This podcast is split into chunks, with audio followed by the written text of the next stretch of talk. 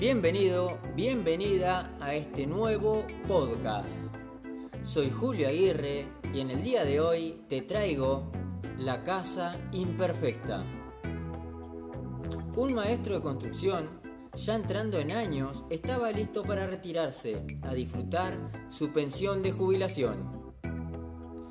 Le contó a su jefe acerca de sus planes de dejar el trabajo para llevar una vida más placentera junto a su esposa y su familia.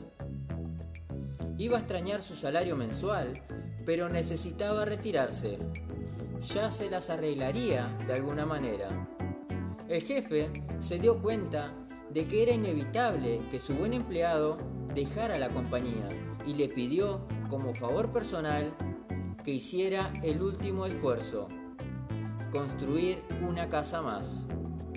El hombre accedió y comenzó su trabajo, pero se vio a las claras que no estaba poniendo el corazón en lo que hacía. Utilizaba materiales de inferior calidad y su trabajo, lo mismo que el de sus ayudantes, era deficiente.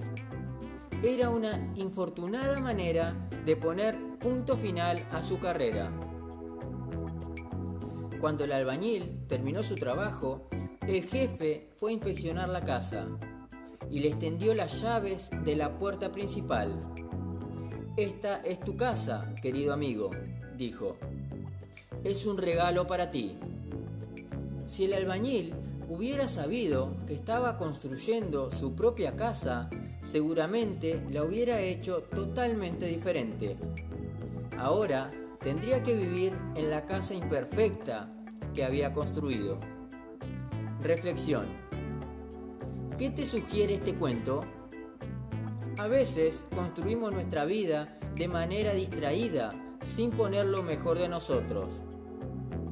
La rutina nos envuelve y pasamos por encima de las cosas día a día. Muchas veces hacemos el esfuerzo mínimo o no prestamos la atención necesaria.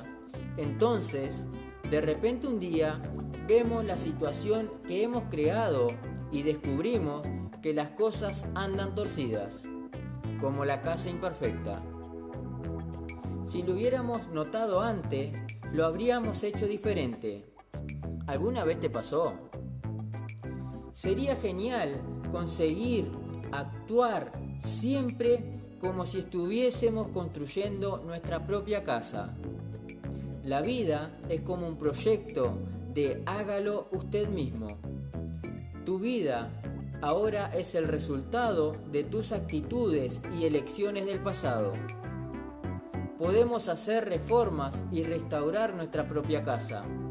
Tu vida de mañana será restaurado de tus actitudes y elecciones de hoy. No podemos cambiar el pasado, pero podemos aprender de él y construir nuestro presente para un mejor futuro.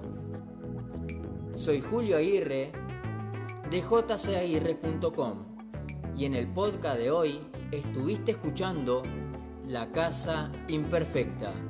Nos vemos en la próxima.